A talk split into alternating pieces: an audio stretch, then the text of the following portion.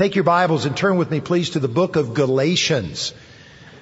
Our theme this semester is walking in the Spirit, and my intention this morning and the time that we have is to lay a, a brief foundation for understanding the book of Galatians. What is it all about?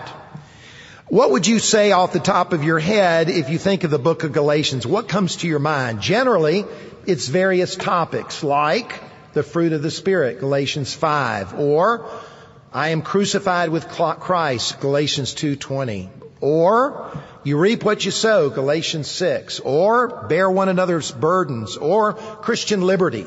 In other words, a lot of people, when they look at the book of Galatians, they actually look at it thematically or topically. But what I'd like us to do is actually try to understand it more expositionally or expounding or grasping the whole so that you can understand the parts. So I want to begin by saying that as we look at the book of Galatians, the first thing you have to notice is you have to get a feel for its style. That is in the way in which it was written. And the style sets the mood, the tone, the atmosphere. You understand that. When somebody walks in a room, if they're mad, that sets the atmosphere. If they're happy, that sets the atmosphere. So what's the atmosphere of the book of Galatians? Three things very quickly. Number one, it is written in what we call a polemical style. That's just a big word that simply means combat or fighting or going on the attack or spirit of militancy. And that is, in the book of Galatians, we discover that there was a doctrinal and moral problem that was potentially destructive to the early church, and so Paul goes on the attack mode. Number two, it was very passionate. When you read the book, you'll see it, that Paul's language is very urgent. His tone is very direct. How many of you have ever seen your father mad? Raise your hand. How many of you have ever seen your mother mad? Yeah, that's a little worse. Okay, it's fire coming out of her eyes. You understand what I'm saying, okay? Paul is not like that, but he's passionate. He's urgent. And then number three, it's very practical because it addresses a tremendous problem that not only existed in the early church, but it is one that exists today right at this very moment. And Galatians addresses that issue. So, what is Galatians all about? This morning I want us to take just a 20,000 foot view and try to get the big picture idea of the book. If you're taking notes, you can write these down. You can look in your book. But let me just cover those with you very, very quickly, sort of a big picture view of the book. Number one, the first reason why he wrote this book was to expose the false gospel. Galatians is Paul's first letter that came after his first missionary journey. He and a man named Barnabas went to a region in central south Turkey. They left from Antioch, went to the island of Cyprus, and then they went north into the region of Galatia, which is in Turkey. He and Barnabas went there, and what did they do? They preached the gospel of free grace, and you can read it. Many, many people were saved. Well, Paul leaves. He goes back to Antioch, and after he leaves the Galatian region, sometime later, over the course of the next year or two, certain teachers came to Galatia from Jerusalem. And they began to preach a different gospel. That's important. Not, not, not a different God, a different gospel. Look at verse 6 in chapter 1. Paul says, I marvel that you, you are so soon removed from him that called you into the grace of Christ unto another gospel, which is not another. In other words, it's not another of the same kind, but it is one that is completely different. Years ago, my brother-in-law and I traveled together in the ministry of evangelism. We both had a trailer and we pulled our trailer with trucks. We had the same truck. It was a Ford F350. That's dualies in the back, four door. His was candy red, candy apple red. Mine was jet black. And when you put them side by side, they looked exactly the same until you opened up the hood and you looked at the engine and you discovered one was a diesel engine and the other was a gas engine and they were completely different. What Paul is saying is that these teachers had come and though they were speaking about Jesus and they were speaking about the gospel, they were actually changing the gospel message. And it was being changed from one thing into another thing so that you no longer have the same thing. If you go to Chick-fil-A, it's not to get a hamburger. If you go to McDonald's, it's not to get a Chick-fil-A sandwich. They're two completely different things. This is what Paul was saying. So what was their message? And it's this. False teachers were both Jewish and professing believers in Jesus. Alright, I want you to get that. They believed in Jesus and they were Jewish. And they came instructing the Galatian Christians who were Gentiles that in order for them to have a relationship with God to be saved, they had to be circumcised which was a law from the Old Testament for the Jew. So let me make it real simple. They were saying a Gentile had to become a Jew in order to become a Christian. Were they rejecting Jesus? The answer is no. They believed in Jesus. What were they doing? They were adding to Jesus.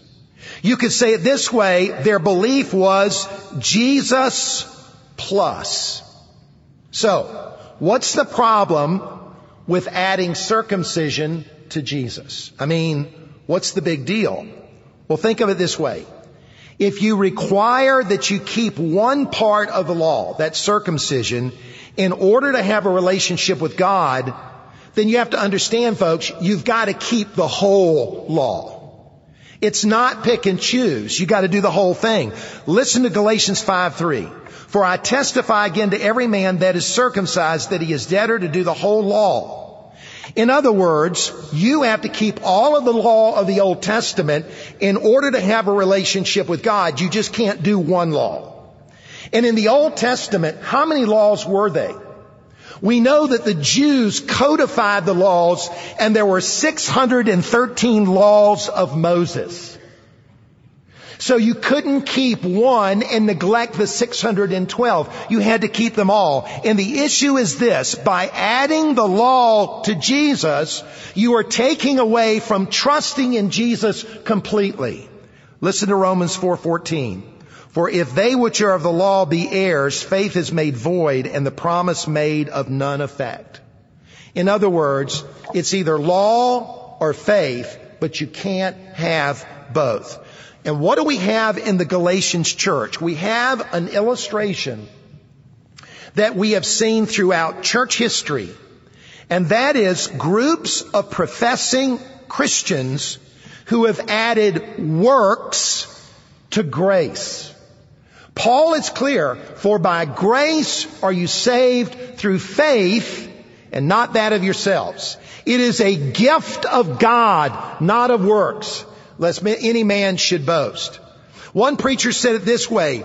It said, if you believe in baptism, you can get baptized so many times every tadpole knows your social security number, but that's not going to get you into heaven. You are not saved by works. If you add something to Jesus, let me put it this way, Jesus plus anything equals nothing. You're either saved by Jesus or you're saved by your good works. And the church history is a history of believers adding works to grace. Historically, we called that legalism, adding works to grace. We find that in, in, if you take the umbrella of those who believe in Jesus, and I'm, I'm, I'm being very broad, Roman Catholic Church, Orthodox Church, Protestant Church, Evangelical Church, Pentecostal Church, Fundamentalist Church. That's the big broad umbrella of those who believe in Jesus. Under that umbrella are people who believe that you are saved by believing in Jesus plus. And so Paul wrote this gospel to expound, to, excuse me, to expose the false gospel. Number two, he wrote this gospel or this letter to expound the true gospel. You see, good leaders make things clear. This is exactly what Paul did in the early church. He makes clear what the gospel is and what the gospel is not to those who would drift from the truth. And he does two things in expounding the true gospel. Number one, he clearly enunciates the gospel. Look, if you will, please, at Galatians 2 and verse 16. For here Paul declares how a person is justified. The word justified is a term for salvation. It means to be declared just or declared righteous in God's sight. The big question is, how can an unrighteous man be righteous with God? How can we as sinners be guilt free? And either we do it by our own perfect works, which nobody can do, or we do it through someone else. And that's what Galatians 2.16 says. Notice, knowing that a man is not justified by the works of the law, but by the faith of Jesus Christ. Even we have believed in Jesus Christ that we might be justified by the faith or the faith in Jesus Christ and not by the works of the law, for by the works of the law shall no flesh be justified. Paul could not be more clear and direct. How are you justified? You're justified by faith in Christ alone. This is the truth Paul taught the Galatians so clearly, and yet they had become confused over. So question. If the truth of the gospel was misunderstood in Paul's day, can we safely assume that the gospel might be misunderstood today? Even among professing Christians, I grew up in a nominal Christian home. My dad was a deacon and a Sunday school teacher. I went to church. I can remember, I can remember going to the nursery. I can remember four years old. And I went all the way through more or less my high school years, except my last few years. And I grew up in a church that believed in Jesus, and I grew up believing that the way that I got into heaven was by being good. I would stand before God, He would take my good and put it here, and my bad He would put it here, and He would weigh them out. And if my good was bigger than my bad, I would go to heaven. If my bad was bigger than my good, then I would go to hell. And I didn't understand the gospel until I was 17 years old in front of my public high school when a friend of mine opened the Bible and showed me that there's a penalty for my sin and that was death. And for the first time in my life, I realized because of my sins, I was going to hell and I needed a savior. And it wasn't about my good works. It was not adding to Jesus. It was trusting Jesus. Paul enunciates the gospel. Then number two, he also clearly validates his gospel. You say, what do you mean? He connected what he was preaching to the apostles of his day, Peter, James, and John. Look at what he says in Galatians 2.1. Then 14 years after I went up again to Jerusalem with Barnabas and took Titus with me also. Titus was a Gentile. And I went up by revelation and communicated unto them that gospel which I preach among the Gentiles. He went up and shared with them what he was preaching. Look at Galatians chapter 2 and verse 9. And when James, Cephas, that's Peter, and John, who seemed to be pillars, perceived the grace that was given unto me, they gave to me, me and Barnabas, the right hand of fellowship, which means they accepted them that we should go unto the heathen, that's the Gentile, and they unto the circumcision. In other words, Paul was reaching into the Gentile world. These in Jerusalem were reaching into the Jewish world, but they were both preaching the same gospel. The apostles validated Paul's gospel. There was no difference in their message. It was only different in their audience. So question. What should define us today as Christians? Should it not be first and foremost our commitment to the truth of the gospel? I mean, what else is more fundamental than being soundly committed to the gospel? What is the gospel? It is that message that brings to us everlasting life. That is far more important than anything else. It's very interesting to me that the apostle Paul never connected practically to Jerusalem. Why is that? I believe that the message, are you listening? Are you listening, young man? I believe that the message is more important than any man, any person, any personality, any preacher, and is more important than any movement. Because there was a movement of God in Jerusalem, but there was also a movement of God in Antioch.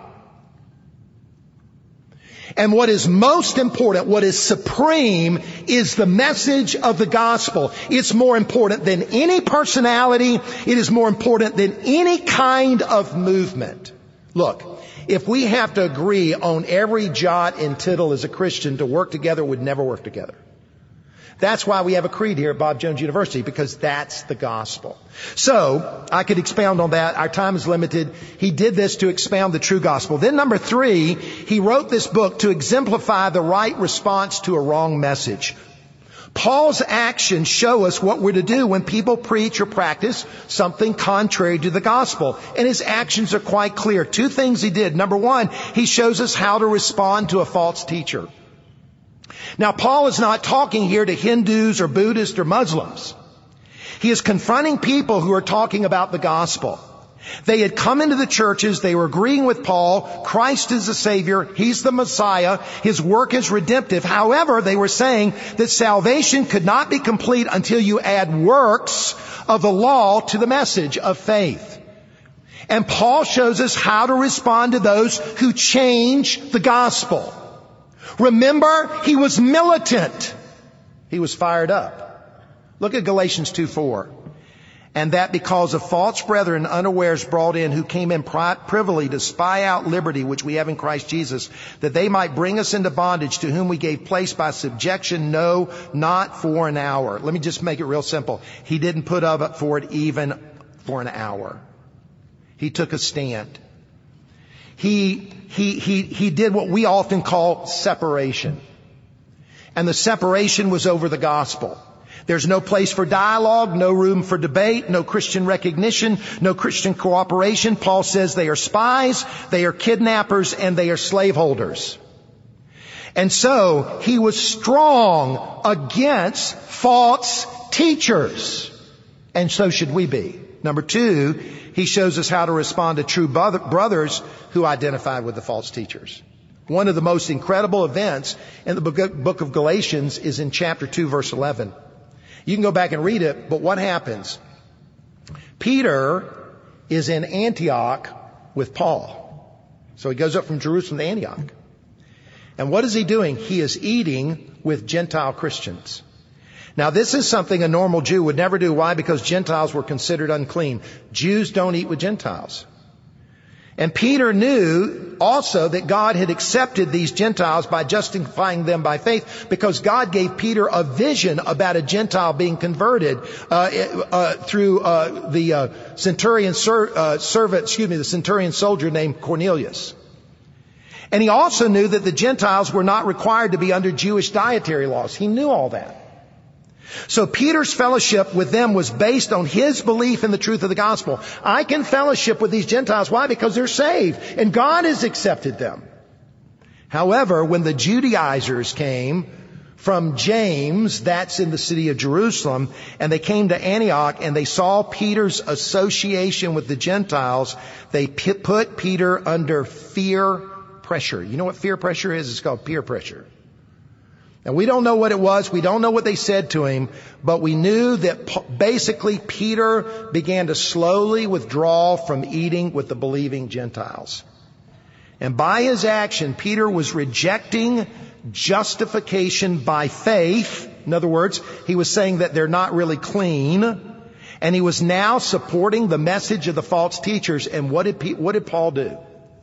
Paul confronted him and he said that's hypocrisy. Hypocrisy means your actions are contrary to your beliefs. You know that they're saved. Why do you not eat with them? Your actions are saying they're not saved.